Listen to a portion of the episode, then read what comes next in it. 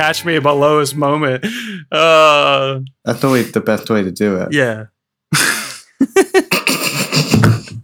Sitting here all dour and stuff, just pissed off. I went to the Mac store earlier today because, like, you know, I had a little bit of free time before we recorded. I was off today, so I was like waltzing over to Apple because, you know, off air, you know, you and I, you were just talking about your internet, and recently, you know, it's also been my computer. Because of the power of editing, all these people who are listening to this never know some of the stuff that we're going through, the pain that we're going through. Sometimes I even edit out the bits where sometimes I feel like I'm going to leave in the conversations of us complaining about your internet and my computer. But, you know, I edit them out, and the people at home don't know what really goes on behind the scenes.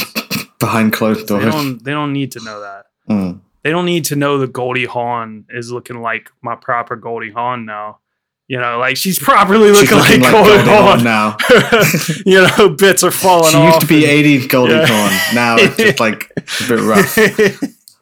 She's still beautiful, but like, you know, she's in the She can't do everything she used to. She needs a facelift, let's just say. You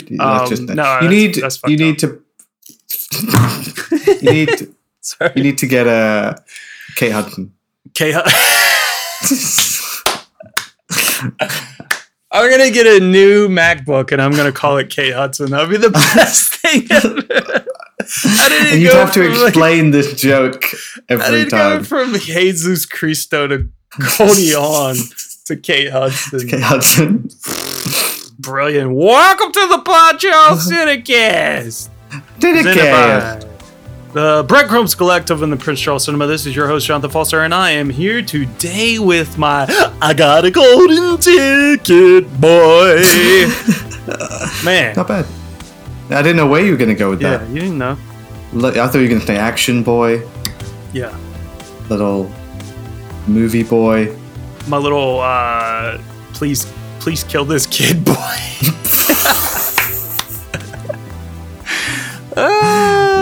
God, that's Dennis the Menace all over again. It feels like Dennis the Menace, feels like Hocus Pocus, feels like all those movies. Yeah. You know? Mm-hmm. It's just like, it's always the same kind, that 90s, like, it's 1993, dude, I'm done. Yeah, you know, we're knee deep. Yeah. I thought we were done with 93. Yeah. Well, anyway, Phil, how are you doing? How am I doing? I'm alright. I'm alright. I'm sore. I'm very sore. I've spent the last 2 days trimming a hedge. Not a metaphor. Yeah. Just literally, we've got a big hedge in front of our window. Yeah. And it's really tall, and it like blocks a lot of the sunlight that we can get in. So we got we rented out an electric thing. Yeah. And it's really difficult. It's like really hard on your arm, because it's like I'm just on a stepladder, like... Dude, like controlling this like really heavy thing, and it's like vibrating, and I'm all cut up from all the branches and shit. Did you get down and just be like, "Fuck, it's not even," and then you have to go, and then before you know it, it's like you cut the whole fucking tree down? Yeah, a few times, because it's like we started at the wall, so at least that gave me a line. But then once I was around the corner, I kept doing this. It kept just going up, and then I'd look back and be like, "Oh fuck!" That's what a string's for, bro. Put a string there, keep your line. Well, that's smart. Well, see, this is growing up. Yeah. I want to see how many times I can reference that song. Well, that's like why like kids need fathers in their lives, you know? Yeah, is that why I had such trouble trimming the hedge? Because my father was like distant when I was growing up. Yeah, I mean, there was a lot of that, like, you know, obviously last week's episode, well, the week before last, and then, you know, we're getting into it this week as well, you know, kids just needing dads and stuff, you know, and then their lives will be a little... You don't even want to finish the thought. Yeah, I mean, I can't, because, like, I was also listening to, like, this last podcast on the last episodes about like Fred and Rosemary West or whatever. Oh, and it was just like no, not like, you know, some kids need to get away from their fathers. Fucking horrible people. So how have you been? How's your week been? Yeah, man, I'm all right, dude. I was like, yeah, sorry to everyone who thought they were getting this episode, you know, last week, but you're not, and you're getting it this week instead. And you didn't. But you got chained for life, and that would have been coming in like literally 2 weeks from now. Anyway, or 3 weeks from now, we were literally gonna put it in there and take a week off anyway. But I decided to call an audible and do it early because, I've just been playing some gigs. I had like 2 gigs in back-to-back weeks, plus just trying to work and then edit podcasts and all sorts of stuff. So a lot of early mornings and stuff. And then I was also trying to work on some music. And yeah, I was just fucking tired, dude. I was just like, man, I need to take the week off so I don't have to worry about like prepping. That's the main thing sometimes, is like the prepping and the editing. I mean, the recording's it's a blast. It's blissful. It's a good time. It's a good laugh. But the whole like prepping an episode and then editing an episode, and sometimes we're doing like 2 or 3 episodes a week, because we're trying to like pad things out or do some bonus stuff. So because we got that Patreon over there. I don't know if people know about that. That's what that was last week. It was a Patreon thing. It was a Good Bagel Boss episode. Shout out to our boy Manish, who did Chain for Life. And then also Manish requested another one that just went out on the feed this past week as well for nice. Walk Hard. It's out there on patreon.com/PCC podcast. Available for all backers for as low as $1 a month. You could pay $1 or £1, whatever, and go in for a whole month and just like blast through almost everything that's there, bonus, and then get rid of it if you wanted to. And you could do that. Listened to everything already, So it's like I'm thinking on levels here. I just want your pound, just that one measly pound. Just give me that pound. No, give me your money. It's a tight time, so. I get it. Just as we always say, enjoy these episodes for free on the main timeline if you're listening to it here. And sometimes we'll pop out, like we did last week, one of those episodes that's from Patreon onto the main timeline, so we could take a week off. But yeah, anyway, I had a couple of fun gigs. I played South End last week, and it's funny, we're doing an episode after we record this that's another bonus episode about someone who was in South End. I mean... It was just like meant to be. Just nonstop. Just meant to nonstop. Be. Can't get away from South End. But anyway, no matter how hard we try. Speaking about, can't get away from stuff. We made our way out of that stranglehold that was 1993. Yeah, we did it. Had it on this podcast quite a long last couple evening. Months. Yeah. Phil, it's on to new ventures. It's time to get back to the basics. It's time for us to fall back in love with cinema. We are a podcast that we both work at the cinema and we talk about movies. And now we're going to be talking about movies that are about cinemas and stuff. So it's like we're getting a bit meta here. We're going in. This is what you wanted. It's time, Phil, for a 1990... Whoa, this says 1993 movie. I thought we were done with it. Oh, shit. Well, wait. Well, Phil, I guess it's time for the Philiversary! Meet a boy named Phil, born in 93. Time to celebrate Philiversary. He and John are gonna take the cast to a time way, way back in the past. Philiversary, keeping it together just as best as he can. Philiversary, he's turning 30 years old, man. Philiversary, he's turning 30 years old, man. He's turning 30 years old, man. No! Last week we cross-dressed as geriatric housekeepers in order to gain access to my cat after my wife kicked us out of the house for working on a jigsaw puzzle without her. She'll get that joke. And now this week, we gone school. We gone to movies after we got gifted a pair of magical tickets from a creepy projectionist. Jamie? Like You know, sounds like something Jamie would do. Yeah. Not the listener, Jamie, the projection. And what movie, Phil, did we go see? We saw Last Action Hero. No, Jamie! No, Danny!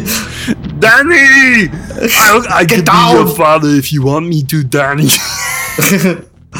I want to die! Negotiations with the madman known as the Ripper have totally broken down, and there is no word on the hostages. Clear the sidewalk. Take cover. Police have surrounded the ground floor, and SWAT teams are moving into position. Oh my God, they're shooting at us! Get down! An officer made it. The situation is out of control. The police are pinned down. A special hostage negotiator has been called in. What they need down here is an armored division, and this is complete insanity. I've never seen it. Clear the sidewalk. Take cover. Take cover. Right now, there's a truck directly in the line of fire coming. This may be the hostage negotiator police were talking about. It's Slater! You may remember Detective Slater from an earlier story. He is notorious in police circles for his unusual tactics and... Don't even think it, Slater! You hear me? Nonetheless, Slater is known throughout the city as someone who gets the job done. Now you go in there, and it's your badge!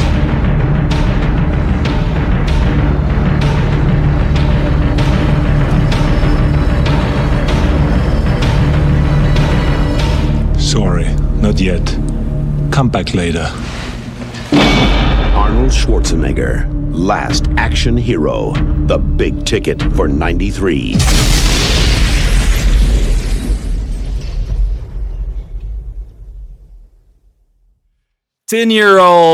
This motherfucker's not 10. 10-year-old Danny Madigan, played by Austin O'Brien, takes comfort in watching action movies featuring the indestructible Los Angeles cop Jack Slater, played by Arnold Schwarzenegger.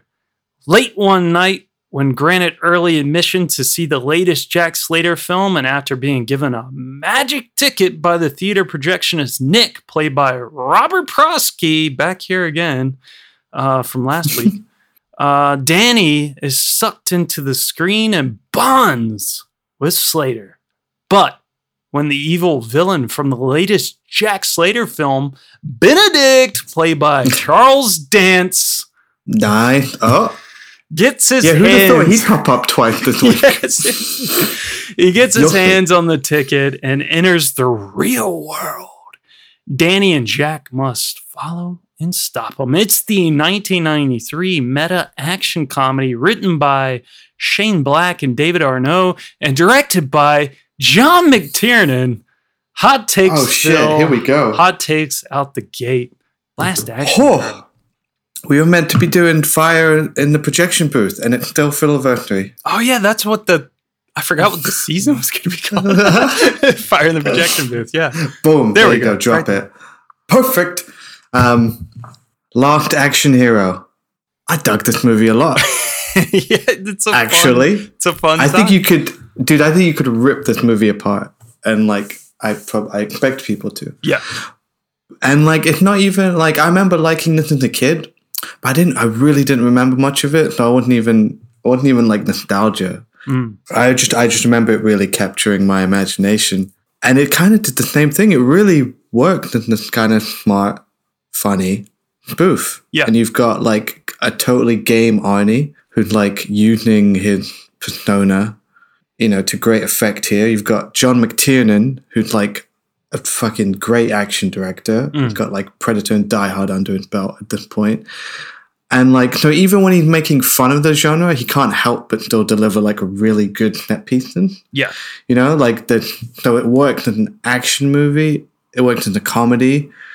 Works as a spoof. I mean, maybe it's a bit half-baked. It feels a bit unfinished. It feels a bit a lot of it is not explained or bothered to really explore, but it hits all the beats fairly well for me, especially because you reminded me of the bit at the end where the guy comes back and they redo that whole roof spot. Yeah, and I was just that was really good, and that was actually really surprising, and that all that was done really well. But then you just, I guess when you get into the actual questioning of like, what is this fucking ticket and how did it work, and like, and what's the whole thing with death at the end? It feels so random. It feels like a little bit of this. Good, could like I want some explanation, but like I feel like you cut half an hour out. I feel like there's a tighter, there's a really great movie in here, and I thought it was great. I had a really good time. I would recommend it. I think it's really like a weird, really weird movie for Arnie, for everyone involved, for the 90s. It's a bit ahead of its time. It's not quite hitting. You know, I think people have grown to appreciate this one over time, but like it's always one of those. It's always one of those kind of been buried with Arnie, like lesser stuff. But I think it's great. I think it's up there. I think it's really fun. It just worked for me. Like everything from just like visually, like I love going from like a decrepit theater to like always sunny California to always rainy New York. Like, and then doing all the catchphrases. They're funny. All the stock characters. Really loved the lieutenant. Like every bit of it had done well. The string of cameos, fucking Danny DeVito. One day or two, but like just it was great. It was really, really fun, and I was glad because I was worried it wouldn't hold up or it wouldn't have aged quite well. But I think there's some really interesting shit in there, and some really good ideas. They're not all, I think, explored enough or like even executed well, but like the ideas are strong enough to carry the whole movie through. And Arnie is great. Arnie playing both his best types of roles. I think the classic action man, go in, destroy everybody, and like nothing touches him, right? And then the other side is like the fish out of water, sort of sweet innocent muscle man from like Twins, who's figured out like, hey, I'm not a real person and this is the real world. And it's just like such a funny thing for Arnie to be questioning himself like that, and to be fighting himself at one point. You know, like it's just it just really goes for it. Those bits at the premiere too, where you have like Maria Shriver who's just like, please don't talk about the fucking restaurant again. That's like, it's so embarrassing. It's just like, and he's like, oh, you know, Planet Hollywood. I swear it ends on the roof of Planet Hollywood. Yeah. You can see Planet Hollywood in the distance as well. Exactly. But yeah, no, I dug it a surprising amount. How did you find it? I mean, like this is one of these films that like I absolutely loved as a kid, like wholeheartedly loved. Like it was, I don't know when I saw it originally. I mean, it was really early on, and you know, obviously always really liked, you know, Arnold Schwarzenegger films and stuff. And it was just kind of a classic of that time. Like, you know, there was elements to it that like were, because like for a kid, the idea of this is just amazing. Like you could just go into the film and hang out with the action star, and it's like, I mean, the kid himself, Austin O'Brien, he's like sometimes okay, sometimes horrible, but I mean that's what you get from kids of this era. Like, and they again are trying to do this like sort of, and I'll get into it, but it feels like they were trying to do this Home Alone thing where we're getting like a, like kind of a cute blonde kid. He's aged up a little bit, but still, it's just like, yeah, because you have to shoot people and shit. And which I'll get into all that shit. But like, you know, he had a weird moment of time as well. So it was like seeing him is funny, because I remember like that same year there was this film called Pre-Hysteria that came out. I don't know if you've heard of this film, but it's like this weird fucking movie. I think possibly from the same company that did the Puppet Master films, maybe. I mean, I could be wrong about that. Full Moon Features like had done this like Pre-Hysteria film, and then there was like this fucking weird like movie about this family whose dog like somehow steals this like bag of dinosaur eggs, and like it's a dinosaur movie. In 93.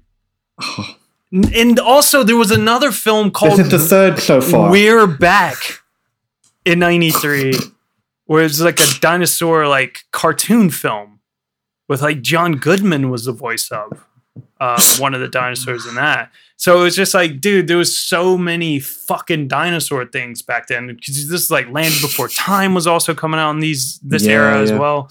But yeah, this film was about these little teeny dinosaurs that like hatched all these eggs, and they were like micro dinosaurs, and it was just like this weird. I mean, like I was watching the trailer like yesterday when I was prepping for this, and I was just like, dude, this is like so early 90s, and this kid was in it. So it was just like, you know, when you get fed bullshit like with these kids in these films, and they're like of this time when you're a little kid and that's like geared right towards you, you start to have like more an affinity for these people and these films and all that sort of stuff. And you remember, and then like, you know, a couple of years later, he like replaced, you know, you want to go back to Home Alone, fucking Macaulay Culkin got, you know, killed in My Girl, right? Like the best fucking death ever. Like the little boy just getting stung by bees.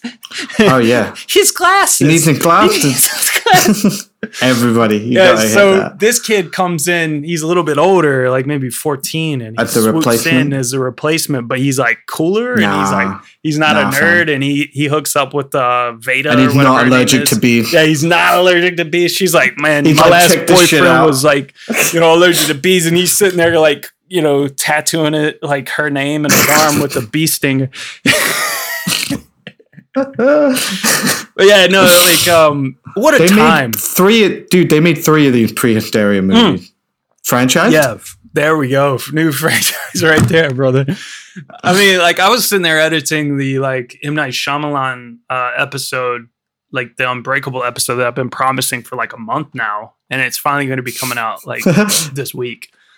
But like, dude, I was having a blast with it, and I'm just like, man, we need to watch more just bullshit, like, cause that's the shit. Maybe like pre-hysteria would be a laugh. It'd be a proper good time.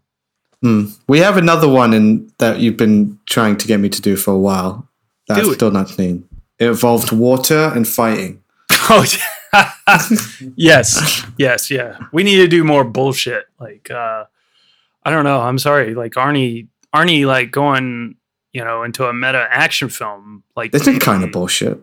Maybe it's too good to be bullshit. To be honest, like I was watching this with Julia, and Julia was fucking hating this movie, like totally paying attention and stuff. And I was fucking with her the whole time because I was just like, well, how are you going to like get into it if you're just looking at your phone the whole time? She was like, man, shut up. Like, this is not good. There's nothing to get into. I was just like, man, I get it. I get it. Like if people don't like this film, but like everything that she hated about it, I love, you know, it's one of those movies you can walk away. Yeah. Come back and not miss anything. You know what I mean? Like, it's one of those movies. I mean, it did get some, like, complaints, I think, back in the day for being a little bit too long, and you sort of brought that up as well, and I agree. I feel like if you're in the cinema, though, if you were watching this at the Prince Charles, we showed it a few years back on 70mm, funny enough. Oh, shit. And, yeah, like, if you're sitting there watching that, like, in 70, I can imagine, like, you'll just have a fine time, but maybe there should be like a, hey, you're streaming this on Netflix, cut.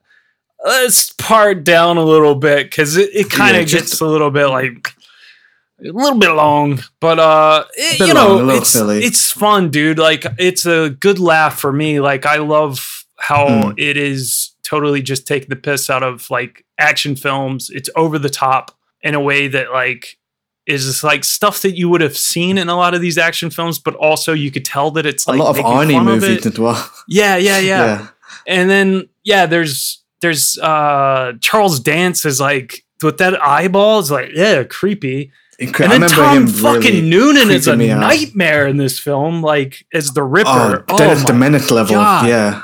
Yes. Really yes. Those guys are.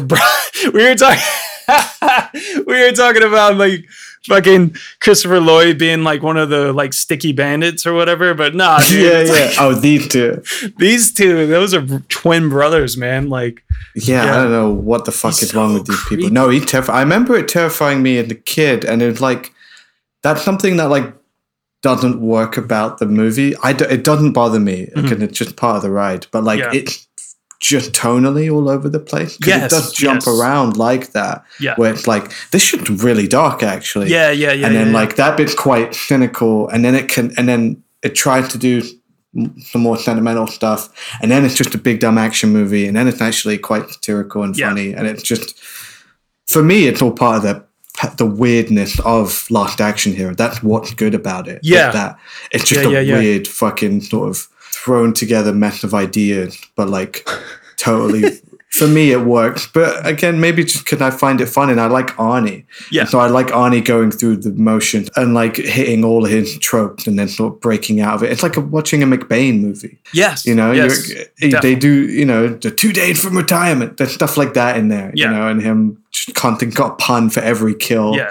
And it's just always funny. Just always, every time it got me. It's very funny, though, because I'll get into it, but, like, you know, the McBain thing, obviously. And Don Don! I'm not really sure when The Simpsons started McBain, like, when that joke sort of started, but, like...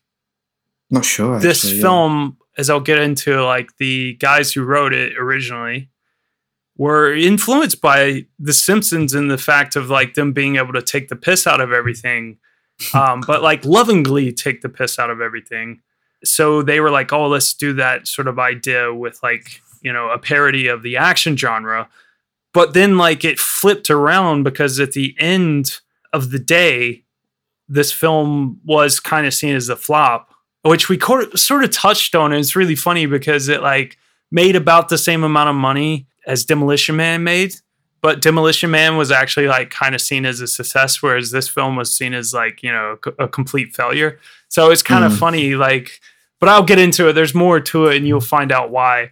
It's very. We know why kind of one was. Well, we know why one wasn't a success and one wasn't. Yeah, because they're fucking Jesse the Body Ventura. Get the fuck out of here! You come back later.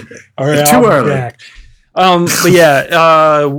Yeah, like there was you know, there's a lot going on here, but it was kind of funny how, like, they were influenced by The Simpsons, and then at the flip side of it, The Simpsons end up making fun of this film with the McBain joke, like, you know, where they're like, "Oh, McBain, you're like last, you know, I really like you, but your last movie sucked." He's like, "Yeah, there was problems with the writing all the way from the beginning." From the and then he's like, "Yeah, golden ticket, my ass." Like, you know, yeah, this film, before I get into the, you know, meat and potatoes of this episode, I have to say that, like, from the get-go, the first time you fucking see him and the way they shoot it with the whole, like, you know, this kid's at the fucking movie theater. He's watching, you know, Slater 3 because the fourth one he hasn't seen yet. But, like, when he steps out of the car, it's just like, dude, fuck yes, like, Arnold Schwarzenegger has never looked cooler in a movie. This is like the coolest he's ever looked. Like, the Jack Slater outfit is awesome.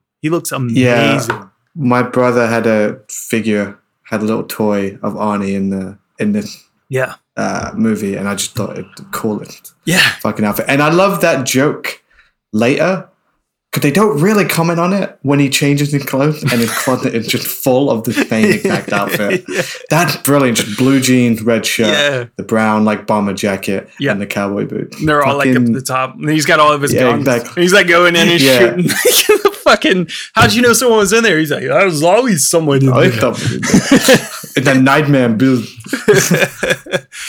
Well, Last Action Hero, like I said, it was written by Shane Black and David Arnault, but the original version of this film was actually developed by screenwriters Adam Leff and Zak Penn, the latter of which would be the very successful screenwriter who worked on the likes of, like, X2 and I think X-Men The Last Stand, The Incredible Hulk, The Avengers, Ready Player One, so he's a big player now in Hollywood. Leff and Penn, fresh out of Wesleyan University in the early 90s.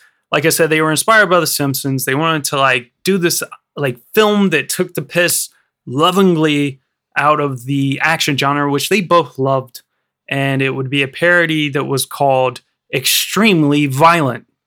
Leff and Penn would watch every action movie they could think of, making a checklist of all the tropes, like... They realized that the second most evil bad guy was actually the one who would always die last. And, you know, they were just coming up with all these rules like that. Like, you know, who's the second most evil bad guy? And is he lasting the longer? And then there's, like, stuff like, you know, why is it personal? And at what point did it become personal? And who is his partner? And, like, who is this friend who's going to betray him and all that sort of stuff. So they, you know, and you know right away who's going to be. And the original idea would see the kid sent into a silly action movie starring his favorite actor and use his knowledge of the genre to subvert all the cliches. Their twist was the kid's dad had actually died of cancer. His way of like working through that grief was to watch these ultra-violent action movies of the day starring an Arnold Schwarzenegger type. And the original name was actually Arnold Schwarzenegger, who could never die and thus never leave him. Yeah. It's a Terminator. Yeah, basically. Yeah. And by the end of the script, the action hero convinces the kid movies are no substitute for dealing with your real emotions, encouraging him to return to the real world and join his mother to visit his father's grave. And then in the final scene, the action hero departs the fictional world as well, eager to see like what the real world and real life has to offer. So that was the idea. So yes, there is some stuff in this film that I think maybe would have played off a little bit better had we had the kid's father die of cancer in the film. Yeah, just any sort of family backstory I think would have helped. It's like he had like one scene with his mom before he's like gets sucked into a movie. They try and do that semblance of an arc with him by the end, but like it doesn't really hold that much water. You could have even done, if you don't want it to be that dark, you could just be like, Dad's not in the picture, this kid's a fucking loser who just hangs out with this creepy projectionist all day watching Jack Slater 3 on repeat. He's got no friends. Yeah. And he gets to finally make a friend.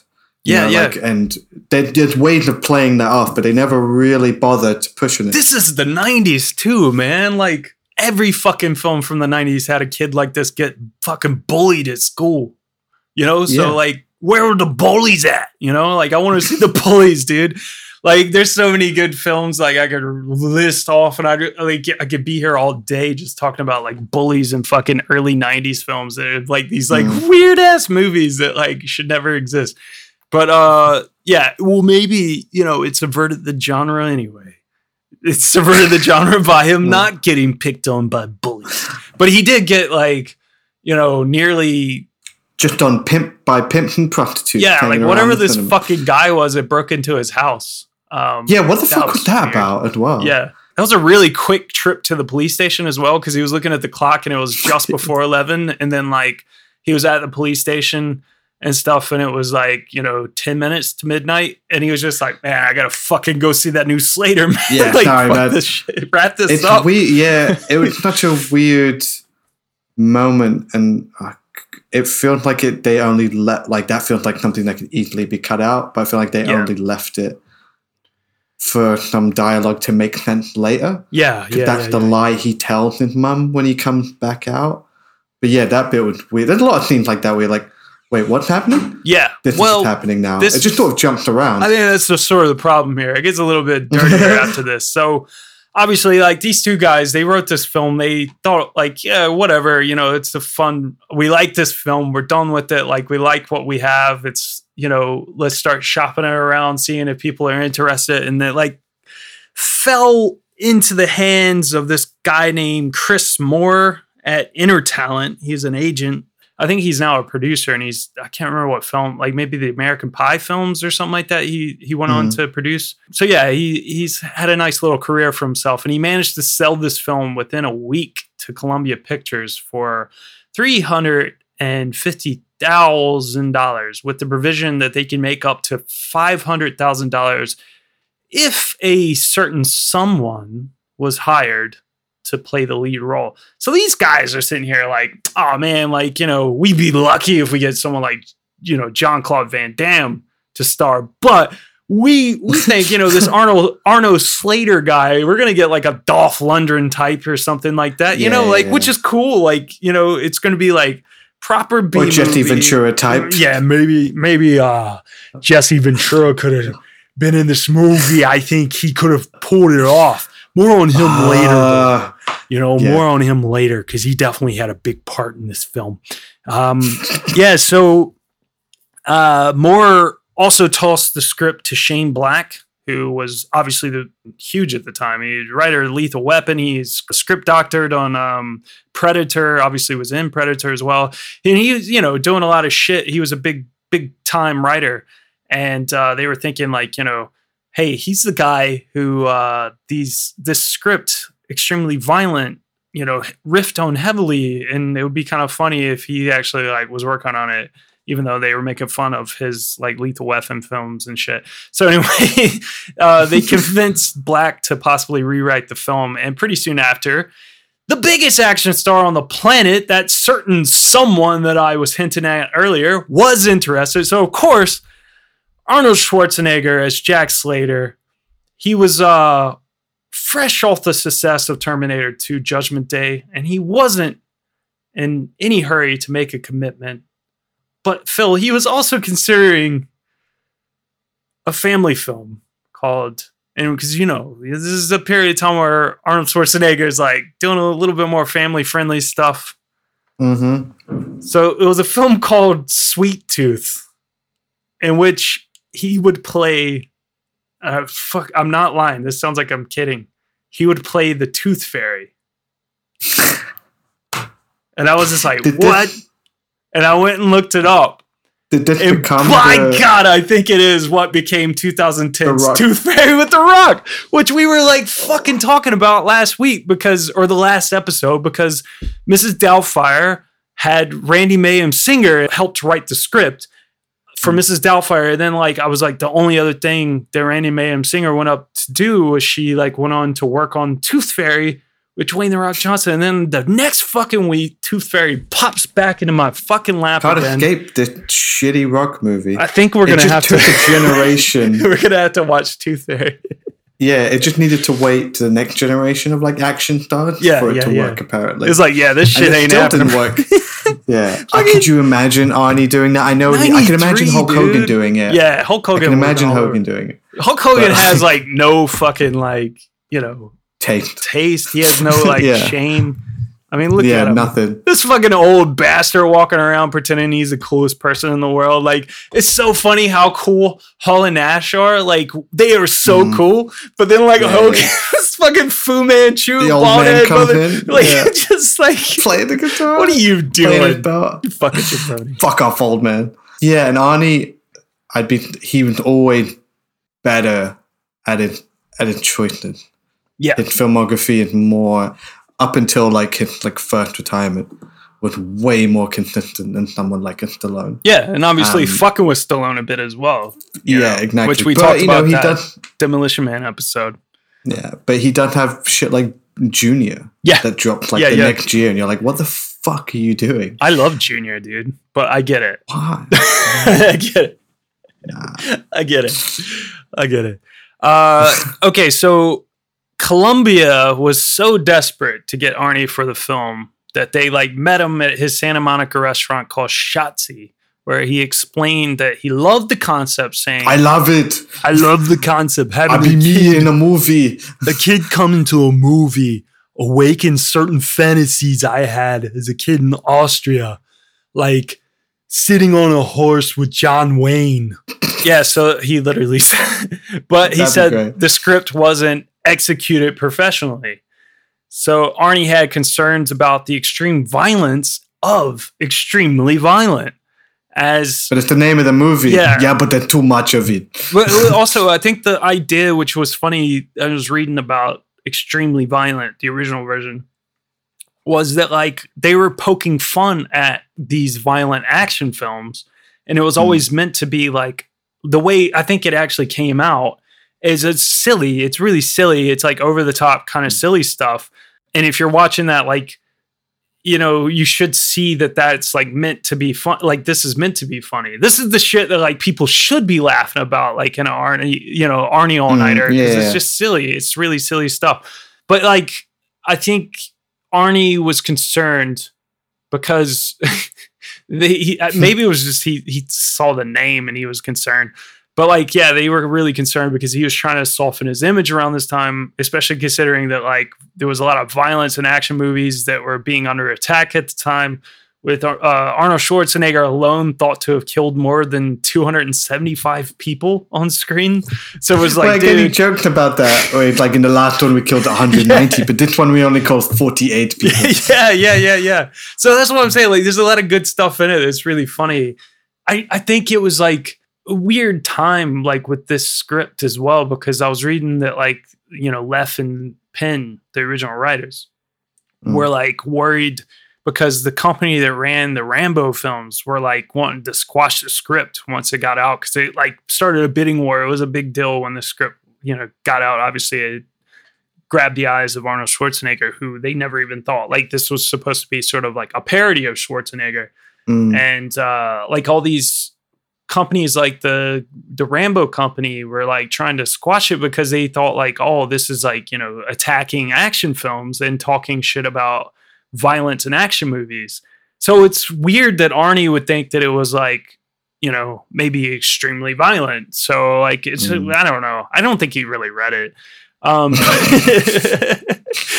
So Arnold was given $15 million complete veto power over every aspect of the production. That's why he smokes a cigar constantly. Yeah, definitely. And the promise to like rewrite the script to make the character more three-dimensional and kid-friendly. Because I think the original idea was that he was supposed to be like a complete bonehead and not have any sort of, you know, dimension at all. Because the idea was like, this kid goes to this world where this man is fucking bulletproof, which they sort of get across, and then he comes to real world and, you know, shit hurts. And they get that across, but I think he was supposed to be even dumber, like, in his world. Like, he's supposed to be a complete goof. And, like, when they rewrote it, it was sort of like, yeah, we're going to turn it more into, like, he comes off a little bit more like the way John McClane comes off, or the way, you know, Mel Gibson comes off. And, you know, the Lethal Weapon films, he has a little bit more character and emotion and, like, you know, gripping moments and all that sort of stuff. And I don't know what I think is better, really. Like, I like what Arnie did in this film. I think he's great in this movie. But, like, I can see where, and we'll get into it, but, like, it gets a little bit funny, because at this point, this is where Shane Black officially comes along for the ride, and alongside him he brings his writing partner at the time, David Arnault. And Shane Black said of the script, it was a mess. What they had made was a jarring random collection of scenes. Black and Arnault reworked the script to beef it up into a summer movie. Now it was called Last Action Hero, with a lot of setups and payoffs and reversals, and pretty much another one of those scripts that the original idea was supposed to be like a parody of anyway. But with some of their own little touches, playing with the meta idea. Like, at one point, there was an idea that Shane Black said he had, where Jack Slater was going to grab a scratch in the film and he was going to use it to stab a villain. Oh, that's cool. It's kind of like an awesome idea. Yeah, like a Looney Tunes cartoon. Yeah. But Black and Arnault also decided to set the third act of the film in the real world. So I think originally it was all going to be like mostly set in Slater's world, like in the film, like the kid was going to get sucked in and, you know, he's just there. And I was like, that's it. But like, they decided to bring him out, and then Slater was going to learn about the real world and learn about his fictional world, and have to start playing around with the idea of, like, you know, bringing other characters out of movies and stuff like that. Another thing that was in this early version that, like, they come up with Shane Black and stuff, was that Nick, the projectionist, was actually revealed to be the bad guy in the film. And that he was actually the devil. And he was trying to steal Danny's soul for sneaking into R-rated films and living for the violence and stuff. So this would... extreme violence. Yeah. So this would ultimately lead to Danny, like, having this weird showdown with him where he, like, doesn't have a gun. And he reminisces about hanging out with his dad again. And it's the whole thing of, like, the father who died of cancer. And he's just like, when I was a kid, I used to play with my dad, and we used to play cowboys and Indians all the time. And I didn't need a gun. All I needed was just, and he points to him with his finger out like a gun and goes, bang, bang, bang. And then, like, he actually shoots the devil. and it like kills him using his imagination. It's like a weird idea. All right. Yeah, I don't really know. So he finger bangs the devil at the end. He finger bangs the devil. Yes. To death. Yeah. All right. I don't know. They kind of give that arc to Arnie almost, not the devil banging, but the whole like, yeah, he had a kid, you know, who gets killed by the Ripper, yeah. And then so like Danny is like almost like, you know, that's so throwaway. A replacement son figure. Yeah, I think it's pretty well done. Actually, it's not emotional at all, but like it's a semblance of a through line in that it's something you see at the sort of beginning. Yeah, then they reveal it once you're there, and then he's like upset. He looks at the picture, and then they recreate that whole thing, which is great. But then when Danny gets thrown off the roof, he doesn't even react. It's like, but for all you know, that kid's dead, and you've just lost another kid. Yeah, and when he screams, like, do this elaborate plan to he kill just goes, this, yeah. Oh, Danny! Oh, it's like, dude, like, there's a kid that got thrown over. You're not even going to check to see if he's okay. Like, no, first, yeah. But there's also, like, a good idea in there as well that's frustrating that I wish would, like, played upon more, which was, like, I like being in the movie world. I also really like when Arnie comes into the real world. Mm-hmm. And yet everything hurts, and he had to figure out how to, you know, deal with the fact they're imaginary. But this idea, you know, they kind of have a little, for like 5 seconds, they have like a spout where he's just like, you know, you're just nothing basically here. It's like, you're just a guy here. You're not Jack Slater. And it really upsets Arnie. And then at the end, he's like, you know, believe in me, trust me, I can catch you, I can do it. I can do it. And he rips his shoulder out, which is a very funny line. But it's that idea, I think, is interesting, of this guy trying to live up to this completely unrealistic, idealized version of himself in a world with rules. Because when they touch on it, it's really good. Like the idea of Benedict coming to the real world because this is a place where bad guys can win. It's really good. It's a great idea, and it's fucking true. And it's a really good idea. You lived in a world where, like, when he could shoot a guy in the street. Charles Dance is like walking around that. Shit's brilliant. He's just like, it's, you know, so I've just killed someone. He's like, shut up down there. Yeah, like that's New York. It's so good. And also like a subplot that I really wish was like leaned on as well, which is the idea of like Arnie can't die, and he kind of wants to die. Yeah, I love that idea. You know, it's just like, you know, I wanted to be a good cop, and I just keep getting in these insane situations and. But I always make it, you know, like I never die. Yeah. And it's just like, but then him coming to real, he could get hurt and stuff. And I thought he could totally do a version where he died. Yeah. It's sort of like dying for something real, you know, style, like trying to kill himself.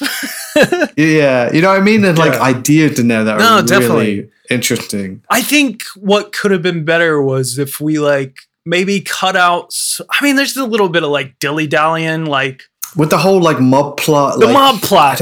Seriously, who gives a shit? Like it's a movie. I was reading something. And I don't think I have it in here, but like one of the things, because obviously like the original writers Leff and Penn, they weren't really happy what became turned into of their script under Black and Arnault, and they did end up going to like a Writers Guild of America arbitration to determine who actually got credit for the script, and Leff and Penn got story by. And Black and Arnault got screenplay credit because they changed it enough. But like the thing that they were really upset about was like, there was a lot of elements, and I'll get to some of them. But one thing I forgot about that I didn't write down in my notes was, they were pissed off about the whole mob thing. And they were like, dude, this whole thing like just turns into like some weird James Bond thing. Yeah, and I was thinking that so much like Charles Dance has like James Bond villain vibes. I don't mind it because he's great. A collection of glass knives with different patterns on them. He's fucking great. I love Charles Dance in this film. It's like something I always loved. But yeah, the whole mob thing and like. It's fine if it just ended with him like Charles Dance just killing the guy. That's it. That's all you needed.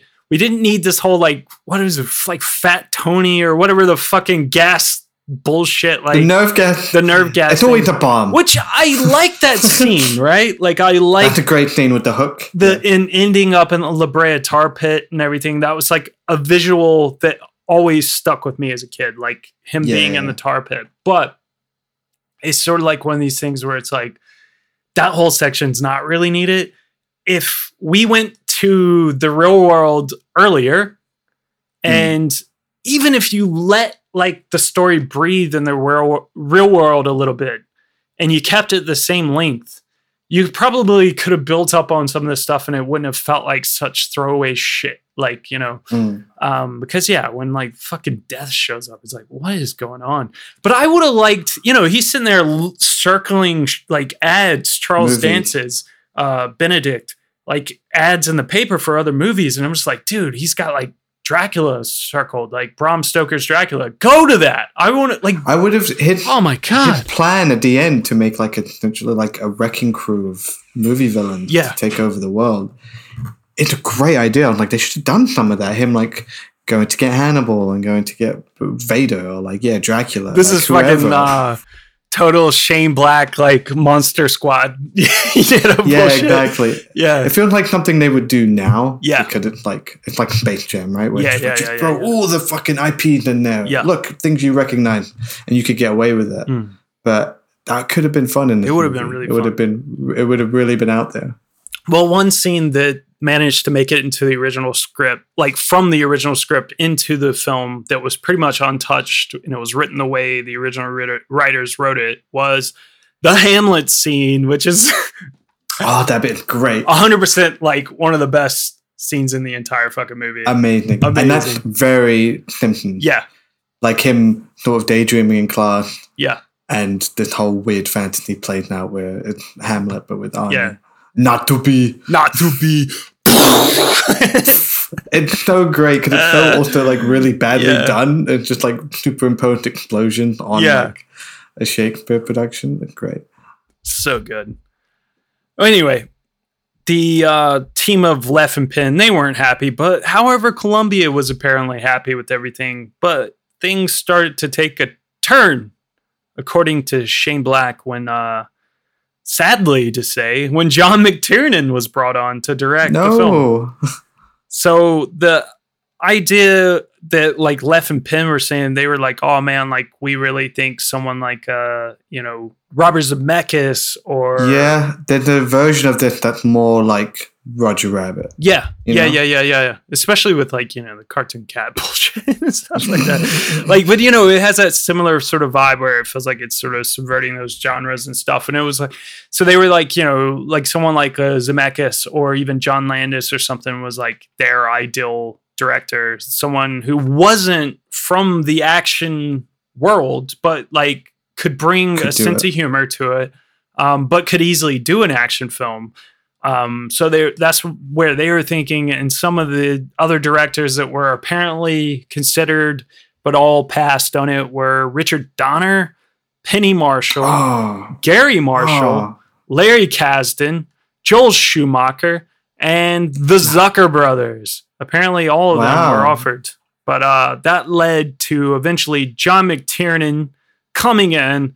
So you have the writer of Lethal Weapon, the director of Die Hard, both of which worked together on Predator alongside Arnold Schwarzenegger as your lead. Dream team, right? What could possibly go wrong?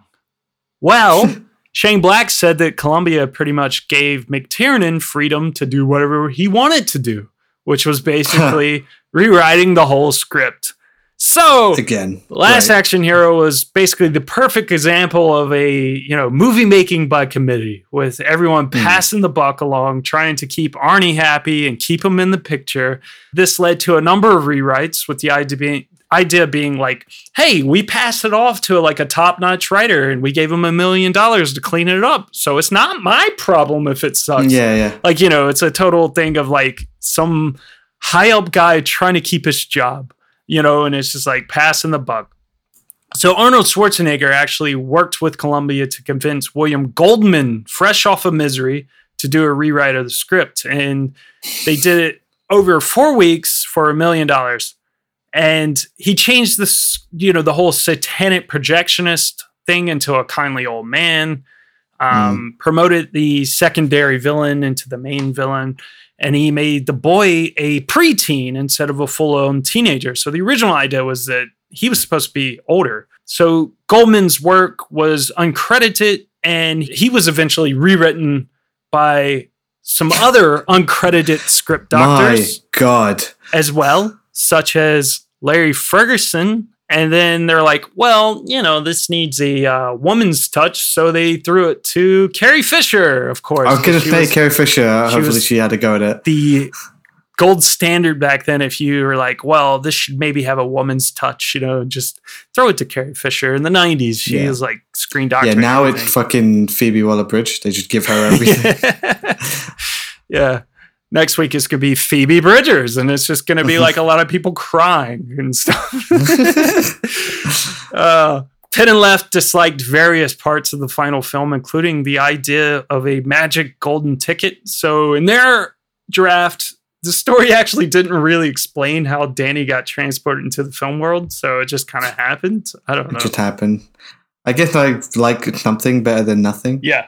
But like, I feel like that's another bit of the movie I'll completely forget in a few years. Yeah, definitely. Be like, how did he get sucked in? I don't know. It doesn't matter. Houdini ticket? I don't fucking know. Yeah, what? I love how like... The Houdini what magic? Austin O'Brien just like...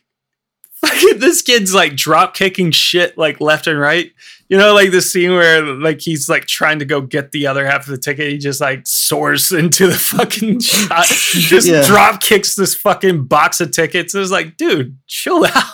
Just like open them. He like drop kicks like the Ripper at one point as well. It's just like all sorts of shit. It's fucking. That didn't move, man.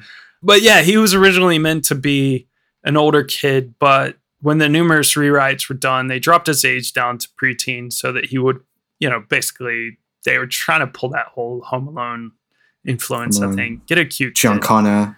Yeah. But in the sequence towards the end where Danny's hanging off the gargoyle, like where we were talking about how he gets thrown over and he's eventually saved by Slater. Apparently Austin O'Brien, he performed this stunt by being strapped in a harness, and it's on a controlled set, but he was up kind of high. But the harness was too tight, and he was like basically worried or afraid to tell anyone because he, you know, just didn't want to bother anybody about it. And he ended up passing out, which caused mass chaos. And he recalled being consoled, like, you know, he was like, oh, I like, you know, woke up and they were like, cut my clothes off and stuff because it was just like, you know, get him out of this fucking harness and all sorts of shit. And he recalled being consoled by the under pressure McTiernan, who said, I don't care what's happening. You tell me and we'll fix it. You haven't done anything wrong, but we cannot afford to stop shooting. So it's sort of like, you haven't done anything wrong, but you've done something wrong. But you've done something wrong. What the fuck? Another original plan for Danny in the original script would have seen him go on a like, gun crazy massacre in the movie world, venting his rage from like don't do that. Basically all the suffering he had in reality. But I think that was like, well, his dad, we took out that whole thing, so whatever. It's like, yeah, but yeah, could you imagine if that would that? Yeah, maybe that be a way. Like there's a gun in the glove compartment. Yeah, he's like, cool, just starts killing all these people. Yeah, it's like, oh, maybe I should help. Well. Here we go. Charles Dance. Mr. Bennett. Charlie Dance. He's got his glass eye, Phil, and I just think I want to call snack time! There's something about that look you gave to me. I know you can only need one thing. It's snack time. In the morning. It's snack time. In the it's snack time. I can't wait for you. It's snack time. To say those words to me. It's snack time. It's snack time. It's snack time. I can't wait for you to say. It's snack time. Phil, I'm pouring my coffee here. Get some extra coffee. That's my snack. It's just coffee. Mm. No, but I got something to go along with coffee. Mm. So Charles Dance, he's got like these glass eyes and stuff, right? So the one that's the most like stuck in my head from being a little kid. I mean, there's a couple of weird ones, but the main one that sticks in my head from a little kid is obviously the smiley face. So have a nice day for me. I've got. What did you get? Something I've never had before, and I've seen them in the store. And immediately when I was thinking of this film, and I was like, "What snack am I going to get?" This kind of popped in my head, and I didn't really even know what they were called. But McVitie's beaten whatever the fuck that is. Happy Faces, because jam and cream biscuits. I've seen those. I've never tried that. Yeah. It's obviously for little kids, but but yeah, it's they all have like smiley faces, and I was just like, dude, this is perfect. Look at this. Look at that. That's so funny. Why didn't I have eyebrows? So weird. Oh man, this is great. All right, I've got high hope for this, man. I've got really high hope. Jam and cream inside. Plus, it's McVitie's. Oh, look how creepy this side is. Oh. It's a nightmare. Do you want to come and watch a film, Danny? Come play with us, Danny. Come play with us. Oh, do you want to see the new John Slater before anybody else? Dude, he's so creepy. When come to the projection room at midnight. I'll wear my special outfit. Come, Danny. You're going to love it, Danny. You're going to love it so much. Danny, I'm going to give you something that my dad took me to go see Houdini, and Houdini gave me something, and I'm gonna give it to you. It's like, ooh, what did he give you? What did Houdini give you? It's called. I'm gonna show you my ticket, Danny. Soul, Danny. Yeah. All right, let's try this.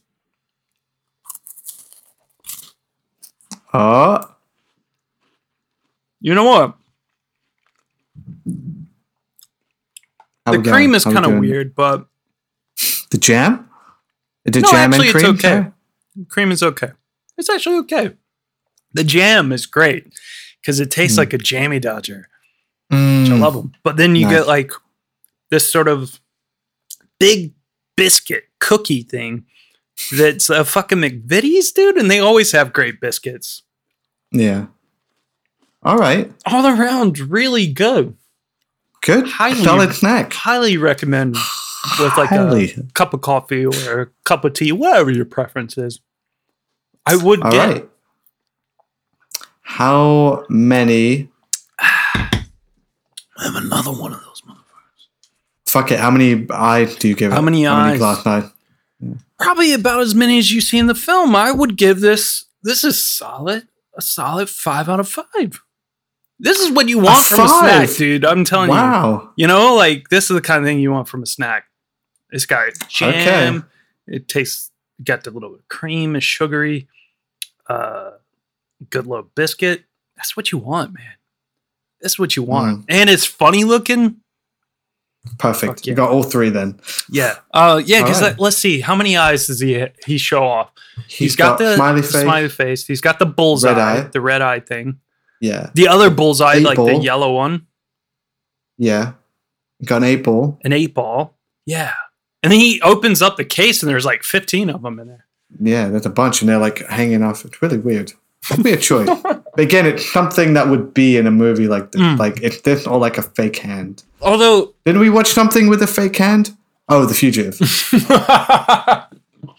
Sorry. When he takes the eye out, it's really weird because they're like, why does he have the eye? Because, like, you see Charles Dance's actual eye, and it looks fine.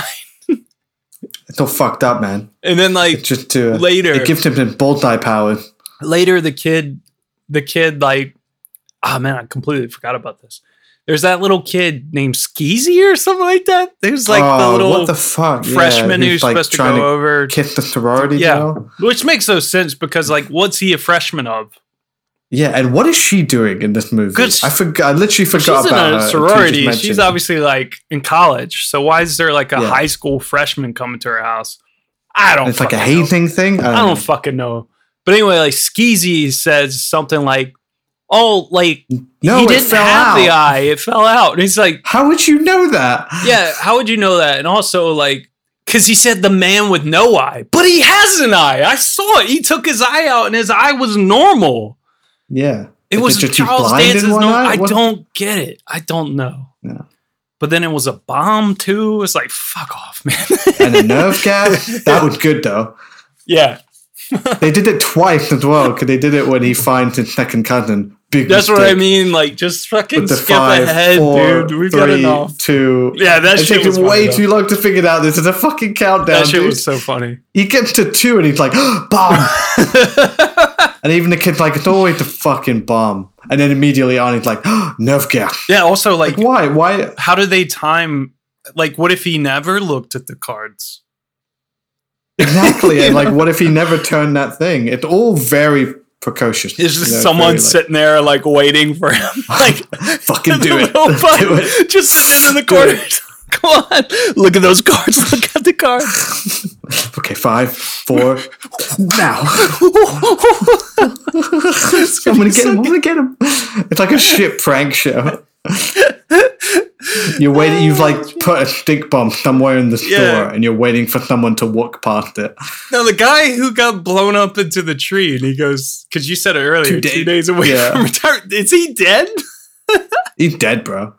I'm 2 days away from retirement. That's what he said. That's what Danny said. He's like, Jack, fine. The two cops are dead. Yeah, and that's kind of that's what happened. This film's funny though. Like, regardless, it's genuinely funny. It's got some good lines, especially Arnie, like, getting annoyed and frustrated with this kid, like, calling stuff about his life. Yeah. Like, giving him shit for his catchphrase and stuff. Yeah. All right, what'd you get? No, it's genuinely funny. I'm going to need a minute, but I thought I would set it up. Okay. But, it's an obvious one. A movie about movies within movies. This kid, he's hanging out, watching Slater 4 before anyone, midnight release. Yep. And he got his grubby, dirty hands.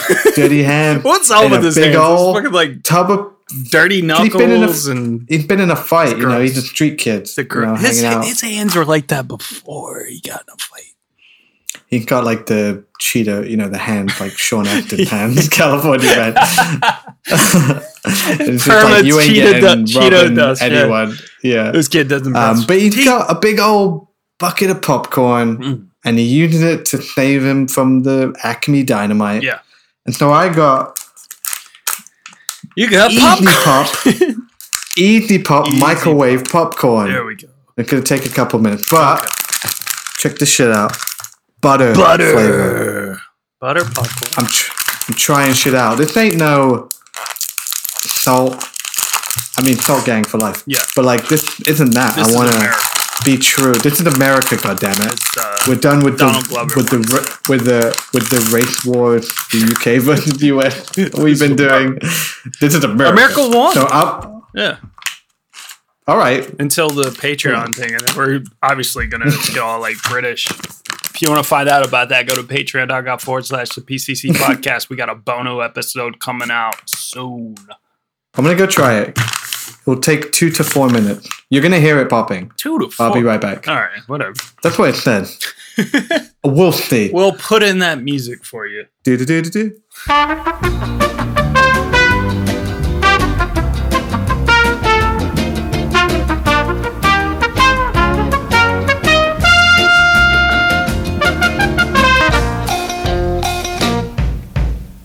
All right. He's back. I'm back. How do I open this? So go diagonally. One on each edge. Just pull it. There you go. All right. I see what happened. I used to eat popcorn like that all the time growing up. Fuck me. Whoa. That's not strong. It mostly popped. Yeah. It's probably going to be super buttery. You can hear it.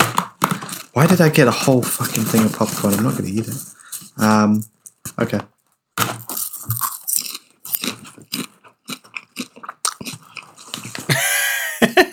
his face, your face was just like, nah. God, it's always disappointing, yeah, man. It's not that real butter flavor. I mean, it is buttery because, like, my fingers are all, like, greasy. Greasy. I don't know. It's kind of tasteless. This is the thing with fucking at-home popcorn, and I've gone on about this before. In a bag, microwave, it's not the same. Yeah. I have a spot for butter popcorn now. It's nice. Yeah. I don't mind the flavor, but it's like... It looks like 1 in 4 of these actually have butter on them, you know? Yeah. Is it all right, though? It's all right, I guess. Yeah. Popcorn. From watching Last Action Hero. Not as good as, like... I'm going to have to fucking sit and eat proper this movie now. Theater popcorn, though, right? No, never. Yeah. Even, like, bad cinema popcorn is better. Yeah. Microwave popcorn can be weird. I don't know. I'm going to have a little... What is that? Not to do with the movie. Is this a Dr. Pepper? A DP? A DPZ, bro. A Dr. Pepper Zero. What? To wash it down. My cat's looking at me like, what the fuck is your problem? All right, so that's amazing. For your popcorn, not the DPZ, how many, like, axes are you fucking dodging? Oh, that bit's so sick. Slow motion dodging. So you could pick up a Neo. Causing little kids to die, bruh. Like a 2? A 2? I dodged twice, 2 accidents. Yeah. It's kind of how many Arnie does in this film. It's pretty... Exactly. Funny. I mean, they're very Moorish. I'll give you that. I'm going to keep eating. But I have a bag of popcorn now, and I can't let it go to waste. Yeah. So you're going to be crunching the whole time, and I'm going to be editing out, like, all this crunching. And... Yeah, sounds enjoy yeah, it. Yeah. This is the point in the podcast where I just mute Phil's whole entire side. Charles Dance, he plays Mr. Benedict, who is Tony Vivaldi's right-hand man. Tony Vivaldi is played by Anthony Quinn, old school actor. So he becomes the main villain. Apparently, Alan Rickman was the first choice for this character, obviously. Sort of natural. That would have been funny. Yeah, of course. There's a reference to... Oh, no, there's not. Sorry. There's a reference to Die Hard, but it's not, he's saying, the guy you think he's dead, but he comes back, but it's not Hans. It's the guy he, like, fights. Yeah. He strangles. I forget his name. Well, that's the whole thing, the whole, like, second... most evil guy. I never thought about that until now, but you're totally right. Yeah. That always happens because the second most evil guy is usually the one that's actually a personal beef with. Yeah. Like Benedict, there's nothing personal there. Yeah. But with the Ripper, there's something very personal. Yeah. So that makes sense. And same with Die Hard. I think Alan Rickman was kind of wary of being like typecast, really. So he was demanding a lot more money than Columbia was willing to pay him. And ultimately, the role went to Charles Dance, and reportedly, he showed up to set on his first day with a T-shirt bearing the words, "I'm cheaper than Alan Rickman." That's funny. All right, he should have worn that in the movie. Someone who appeared in this film, and I always fucking love seeing him and shit, is Vivaldi's bodyguard, played by pro wrestler and WWE Hall of Famer Professor Toru Tanaka. Who ends up just whatever working for Mr. Benedict in the end? Whatever, who cares? Yeah, he just did driver until he died. Yeah, so Toru Tanaka, Professor Toru Tanaka, he's in this film. Yeah, so it was actually my idea for Toru Tanaka to be in this movie because I used to work with him. He was a colleague of mine, and if you remember, I was in the film The Running Man. With Arnold Schwarzenegger, and Toru Tanaka was actually in that movie as well. And how do you think he got into that film? Because I was one of the big stars in The Running Man, and Toru Tanaka was in because of me. And because of me getting him into The Running Man, then of course Arnie decided to bring him into this movie. And we all know I would have been in this movie if it wasn't for my commitments. Yeah. Over there, you know, for Demolition Man, because I was doing that. Because I took up the whole year. Yeah, it took up a lot of my time. You had such a big role in Demolition Man. It was a big role. Yeah, of course. Yeah. It's weird that you weren't in Last Action Hero. I feel like you could have. Well, you know, I could have actually been the Last Action Hero. Some people say that I was. You know, some people say that I maybe even paved the way for Donald Trump's presidency for being the original, you know, populist politician who used to be a, you know, pro wrestler turned into a politician, you know, because... A lot of people want to say it was Reagan, but, you know, come on, what has Reagan ever done? He was like riding on horseback in stupid movies in Hollywood, where I was actually, you know, boots to the ground, actual action hero on television. And, you know, Phil, I just want to say a lot of people think that maybe I ripped off a lot alongside Hulk Hogan, that Hulk Hogan maybe actually ripped off superstar Billy Graham, but, you know, maybe I did, maybe I didn't, but we can always say that superstar Billy Graham, he was, you know, a great wrestler, and I looked up to him, so R.I.P. superstar Billy Graham. Billy Graham. Okay. Legend. Okay. That's enough, Mr. Ventura. That was a fitting tribute, Mr. Ventura. Yeah, thank you. Billy Graham did pass away, so... Yeah, I guess we'll have to talk about the Running Man at some point. Jesus Christ, Jesse Ventura. Mm. It was cool seeing Toru Tanaka. it was very cool. Yeah, yeah, I like him. He was in Three Ninjas, and I thought that was like the greatest shit in the world when I was a little kid. Okay, so someone who freaked me out as a little kid was Tom Noonan as the Ripper, because like Jesus Christ, he's so creepy. It's really good because he's wearing. Is he wearing? He is wearing like makeup and prosthetic, right? Yeah. That's not how that guy looked. No, because they show him. He's actually like Tom Noonan's in the film as himself. He's like, oh, you play Ripper. Yeah, because he's like at the premiere, so he doubles in this film. So yeah, it's weird. That he looks terrifying. The stuff of every kid nightmare. Yeah, which I do love that bit where that other guy. I can't remember his name. He's like, I swear he was in a film already from the '93 season. Who's his agent, who he obviously ends up killing because he like takes like the Ripper who's from the film.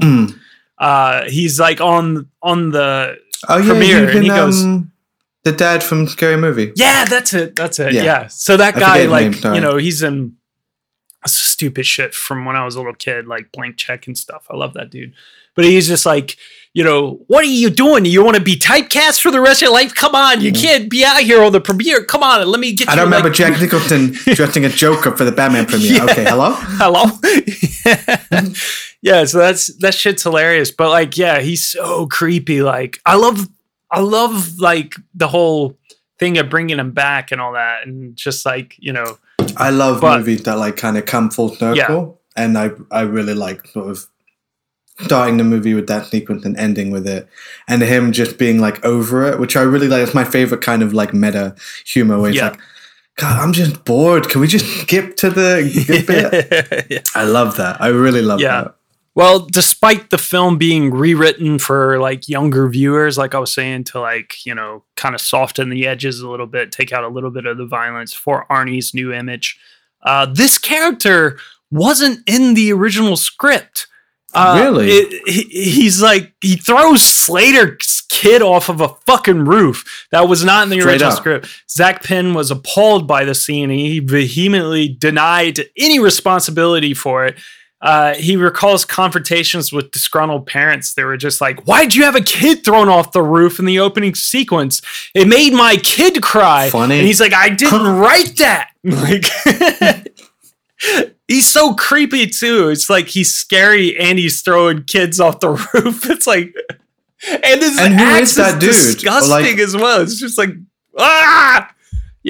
what the fuck, man? No, terrifying. Robert Prosky plays the projectionist. Like I said, he was in Mrs. Doubtfire. It's just funny, like the two creepy roles back to both double duty in '93. Does she have a friend for my golden ticket? You know, I could rip it in two. We could share. I got a couple of magic tricks I could show you. Dude, there's a moment, you know, where he's like, when the kid comes back and he tells him the ticket works, what's his first instinct? oh, I can finally bang all the movie stars I liked as a kid. Who's that? Rita. That didn't go to. Was that who? Was there someone like that? Marilyn Monroe. God, Buster. Yeah. Yeah. So gross. Fucking weirdo. And he's like, maybe I won't. You can keep it, kid. Mercedes Real plays Irene Madigan, so Danny's mother. She's great. I love her. She doesn't have enough to do in this film, but she's really good with what she has. The scene where she's like, you know, making breakfast and stuff with Arnie and just talking about stuff, like, you know, you didn't tell me that Jack was a cop. It's just like, motherfucker, you don't know this is Arnold Schwarzenegger? Like, in this world, Arnold Schwarzenegger exists? This is so weird. This is insane. This is not like fuck your head obviously on. Arnie. Yeah. Because he sat over the kitchen table and his arms are about to fucking explode. You know?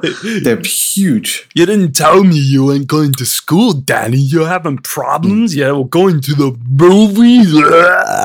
It's like, how the fuck do you think I got into a wimp? Like, what do you think's going on? Like, I came through a film. Frank McRae plays Lieutenant Decker. You already mentioned he's great. Legend. Fucking he's great. He's gonna be fucking hilarious. That funny.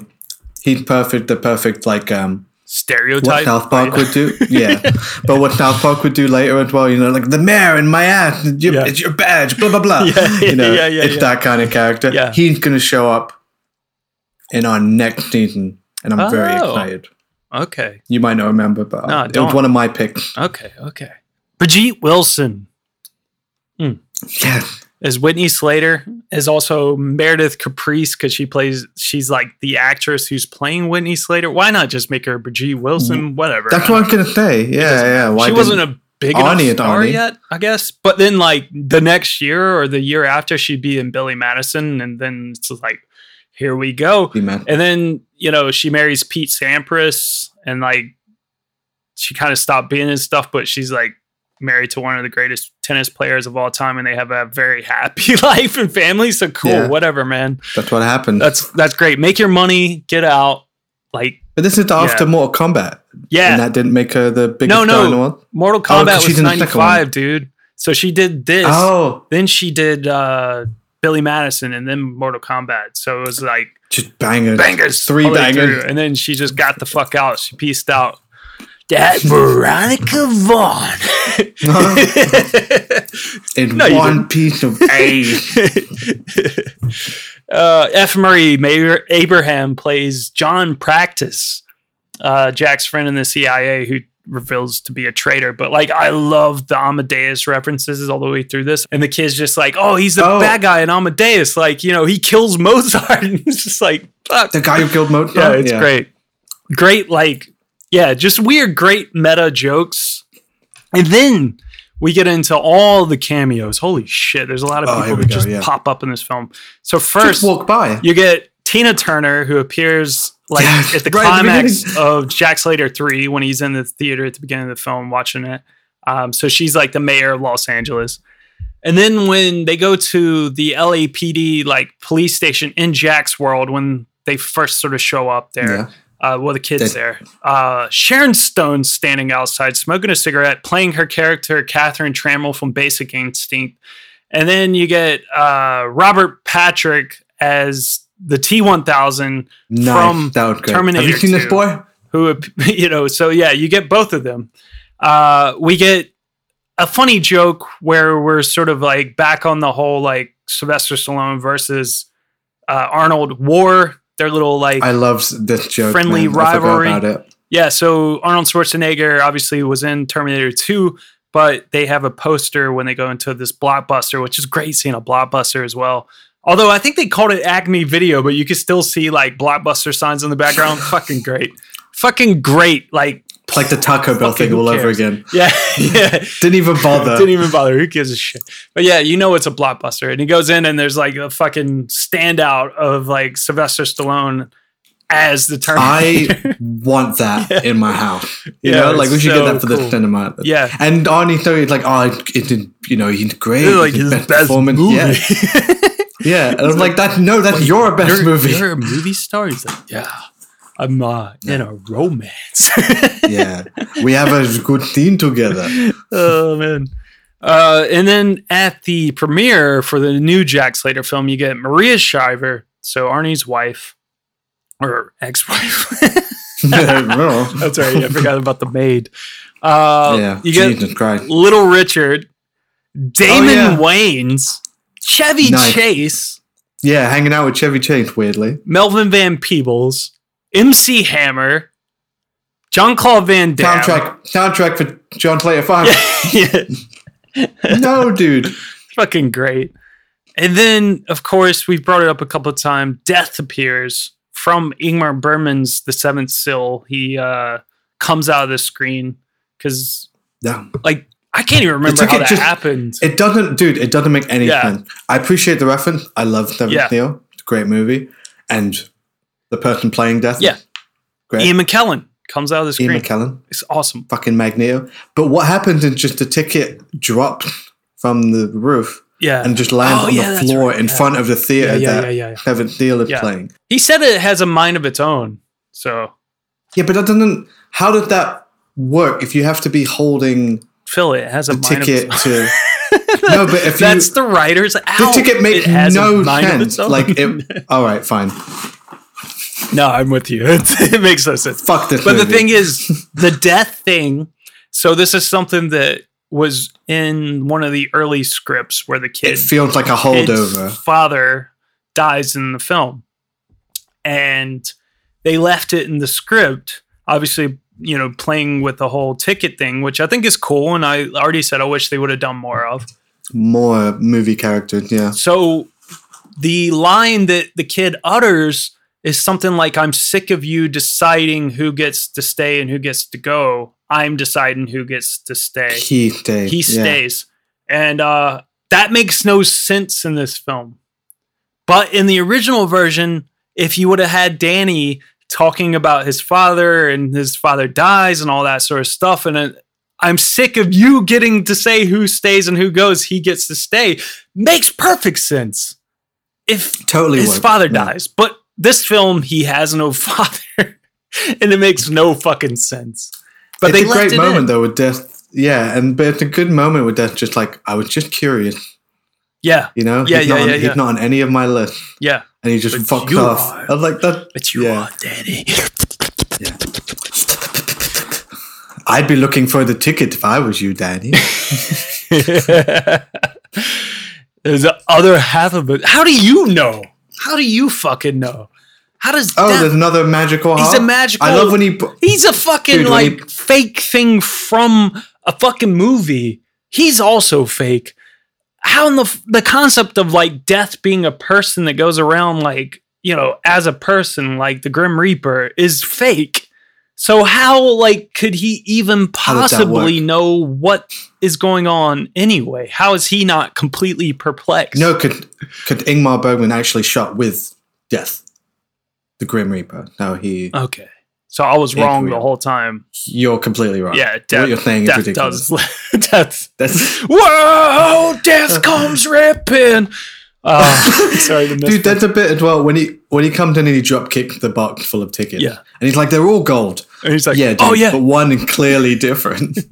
It's massive for one, and it doesn't look like any of the other tickets. You act like, oh god, it's like a needle in a haystack. It's right fucking there. I love how Nick gives him the ticket back, and he's just like, I think the magic was yours all along. And it's just like, there's two parts to the tickets though. Like you got both parts. It's like, and then he touches his chest and his finger glows. It's like, it feels like, what do you want? Plus, also, the magic never really actually worked in Danny's favor. It was like the only person that really seemed like they had any control over this ticket was Benedict. Sure. Yeah, he nailed it. I don't know. Because he's smart. Anyway. No, it's Space Jam. Yeah. It's the magic water in Space Jam. Yeah. It's a placebo. Even when they're told that it's not real, they still want it. Yeah. Rounding out the cast, we had Danny DeVito's Whiskers, the cartoon cat, which we already mentioned. Great. That's one of my favorite bits. Awesome. Like, not only that he showed up, because I forgot he actually showed up, but they're talking about him before, and the kid's like, this is a movie. A cartoon cat just walked in. And Arnie's like, yeah, and he'll come in tomorrow as well. He's one of the best guys on the force. One of my best agents. someone else pulling double duty this year, because we already talked about Robert Prosky very recently. Dame Joan Plowright appears in this film as Danny's English teacher during the Macbeth scene. So fuck yes, dude. Why is she in two films? Like, she hadn't been in anything for years. And then two very bad movies back to back in 1993. Amazing. Yeah. Speaking of bad, everything starts to go bad from here. Okay, so from the time the film was greenlit in August of 1992, Columbia only gave the production 10 months to get it made, with a planned release of June 1993. As Last Action Hero began filming, Columbia's chairman, Mark Canton, paid the film's credited producer, Steve Roth, $1 million to stay away and let the studio micromanage from afar. So this setup duplicated Canton's approach to making, God damn it, I wish this was a lie, but making Bonfire of the Vanities, which also bombed. No. Dude, too many things. When he was also a Warner Brothers. I still don't believe you. And it sounds like a fucking lie, because like we just keep bringing this shit up. It's just like stuff that keeps happening, man. Oh, you got it right there. How far? Oh, at least. No, I am like literally like. Still, that's like the first like page. The first dude. Are you even pages. Trying? I mean, come on. Completely crazy. These things roaring through his head. Absolutely paranoid. Nobody's going to like bake into anything. Nobody's going to march downtown. He knows that, but he feels so alone, abandoned, misunderstood. Me? You wait'll. You don't have me any longer. See how you like it then. And then you stand here alone at this lectern with the goddamn asbestos ceiling coming down on your head. Boo! Yeah! Yo! Goldberg! Like, it's so hard to read. What? This is fucking gibberish. It's fucking crazy. I don't know. I bet it'd make a good movie, though. I bet it's a great movie. Yeah. I don't know why it got the right, with the right cast. If it had the right director, I mean, like, I don't know. The right cast, the right director. No. Well, anyway, it bombed, and so would Last Action Hero, partially because though Columbia had long since, staked a claim to the movie's June the 18th, 1993 release date, Universal eventually came along and announced a little movie named Jurassic Park that would come out on June the 11th. Time it with that? Oh man, I would have moved it. So, as astonishing as it may seem looking back, but Columbia's top brass didn't consider Jurassic Park to be that great of a threat, as Spielberg's previous two films, Always, which is a banger, and then Hook, obviously a banger but they hadn't performed so well financially. So years later, dinosaurs. This is like, seriously, there's so even the kid in your film was in a dinosaur movie. They were hot. But years later, McTiernan expressed regret about both the production schedule and the release date, admitting, in hindsight, we were arrogant. Apparently, they finished shooting like 3 weeks before the film was due to be released. McTiernan explained, there are enormous sequences in the film that are literally how they came out of my camera. We cut the heads and the tails off, and that's the sequence. It wasn't edited at all. It fucking feels like it. This probably further explains the uneven pace of the film, not to mention the excessive 131-minute running time. McTiernan would call Last Action Hero the worst time he's ever had in this business. Fucking slap, though. It gets kind of worse, though, because Last Action Hero was one of the most expensive movies ever made at the time. As such, of course. It did just become the movie it was parodying. Yeah, ironically. As such, these studios and the filmmakers were, thinking big on all levels. This included the film's publicity campaign, for which some very big ideas indeed were cooked up. So, in one of the most extravagant marketing moves ever, Columbia Pictures spent $500,000 to have Last Action Hero slogans plastered all over a NASA space shuttle. And this shuttle was scheduled to be launched in May of 1993, a month before Last Action Hero opened. However, how would that help your movie? Tell me. However, extenuating circumstances saw the launch delayed by several months, and by that time, Last Action Hero had long since opened to a lower box office takings than even expected. So, also, before the film was released, the studio had this big inflatable Arnie as Jack Slater erected in Times Square. So that's real? That thing is real? Yeah. In the movie? Yeah, I think that was like... Oh, my God. Yeah, they were like, we can use it in this premiere thing, and then we'll also we just leave it up as like marketing and stuff. And then it will be at the actual premiere. So, again, it's one-upping Stallone with the Rocky statue. Yeah, yeah. It's like, fuck you. Check this out. So, I don't know if you know who, like, the original image, like, one of those, like, posters from Last Action Hero, Arnie has a shotgun in one hand, and then he's got like a bundle of dynamite in another hand. Like, that's one of the actual, like, you know, promo pictures for this film, which is what they replicated with this big inflatable Arnie. And it was erected like days after the 1993 World Trade Center truck bomb attack, which killed like 6 people. So the original World Trade Center attack. And obviously, like, the sight of Arnie clutching onto an explosive device was seen as a bit insensitive in such, you know, a horrific attack and event. So they quickly swapped it out for a police badge. But, like, not long after, that inflatable was just removed from Times Square altogether, and they just like put it on some barge off the harbor. So I just lit it on fire. And before it was released, the film was capsized by a wave of negative publicity after a rough cut was shown to a preview audience in May. Sony then destroyed the test cards, and the word of mouth proved to be catastrophic for the film. So when Last Action Hero was released, and they kept it at June the 18th, 1993, 1 week after Jurassic Park, which we all know is the king of the box office, not just for 1993, but if we go back to that Jurassic Park episode, that film broke E.T.'s all-time box office record, which it held until 1997 with the release of Titanic. So it was, of course, you know, it was a film that was about to get swallowed by a whole goddamn dinosaur, this movie, Last Action Hero.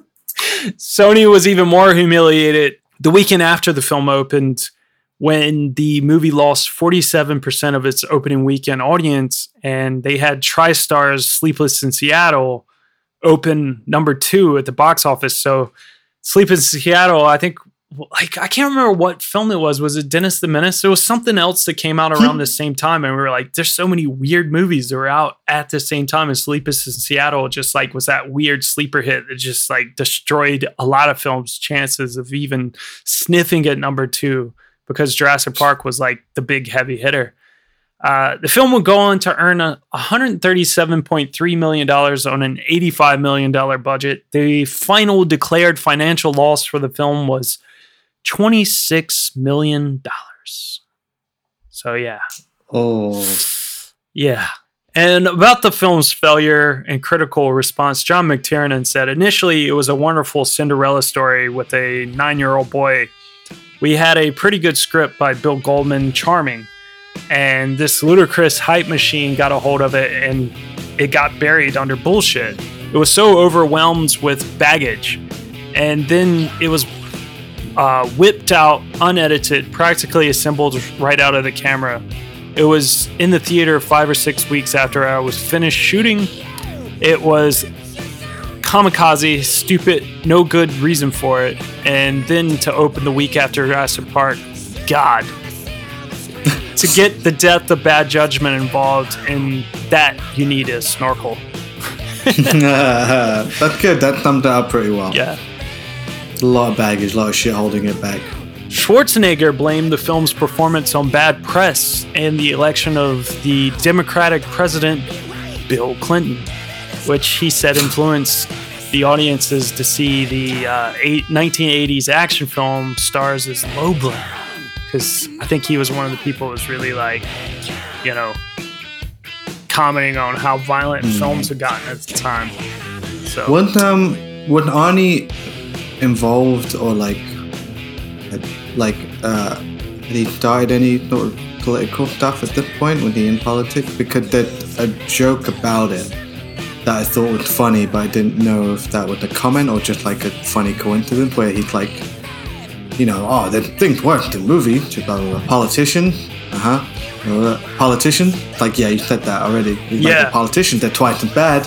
And he smiled at him. And it's like, that's a good joke, but it's like, it's what he like, because this is years before he'd this would be like, be governor and shit. Yeah, because sort of he wouldn't really get into that until like, I think like the late 90s or early 2000s.